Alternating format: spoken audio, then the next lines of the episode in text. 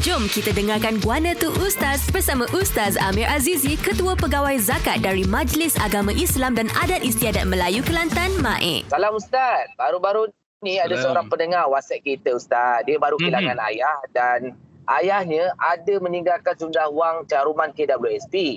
Adakah Mhm. wang caruman itu perlu dizakatkan juga walaupun ayahnya telah meninggal dunia?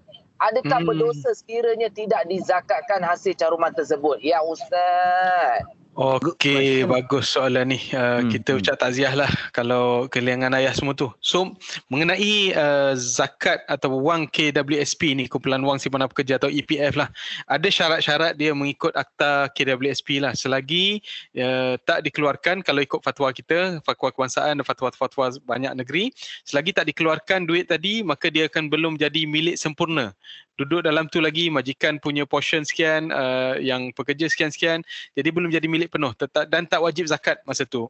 Tapi bila dah dikeluarkan, dia dah jadi milik penuh kita dan tertakluk pada syarat dia. Kalau cukup kena cukup setahun dulu sepatutnya dan baru di kalau lebih nisab baru bayar zakat. Kalau setakat buat keluar 16,000 belum cukup nisab tak kena keluar zakat. Tapi Hmm. kalau kita keluarkan 40,000 um, digalakkan maknanya ini fatwa kebangsaan dan fatwa kebanyakan negeri iaitu kita galakkan terus bayar kalau nak tunggu setahun memang tinggal RM4 je hmm. itu masalahnya jadi uh, ada ada syarat-syarat lain. Contoh 55 tahun tapi dia tak keluarkan juga uh, itu dah jadi milik penuh. Cuma kes tadi dia dah meninggal dunia. Oh pencarum tadi dah meninggal dunia, adakah masih nak keluarkan zakat untuk duit tu tadi? Kalau kalau menjawab soalan tadi, kalau dah meninggal maka dia dah termasuk dalam harta pusaka. Pusaka ni pula uh, kena tengok macam ni je. Kalau sekiranya ayah tadi tak pernah bayar zakat uh, KWSP sedangkan masa tu dia dah boleh buat keluar, umur pun dah 60 tahun. Jadi sepatutnya dah keluarkan, jadi dia tak pernah bayar, tengoklah kalau duitnya melebihi nisab, uh, kita tolong kodok lah zakat uh, zakat EPF tadi. Tapi uh, kalau Oh. duit tu biasa-biasa je sikit je, dia tak ada kaitan lah lagi dengan zakat EPF.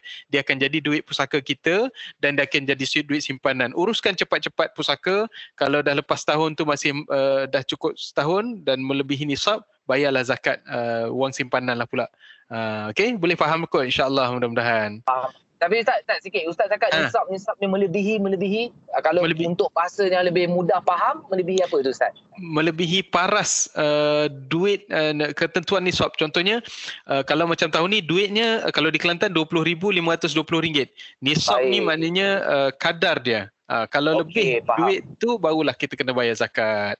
Uh, boleh faham kot eh Syah? Boleh. Faham, faham. Ah, Isai, Isai dah mula Baik, kira eh. tu, berlebih-lebih tu. Ah, tengah tengah cuak ni guys. Beres, terima kasih Ustaz.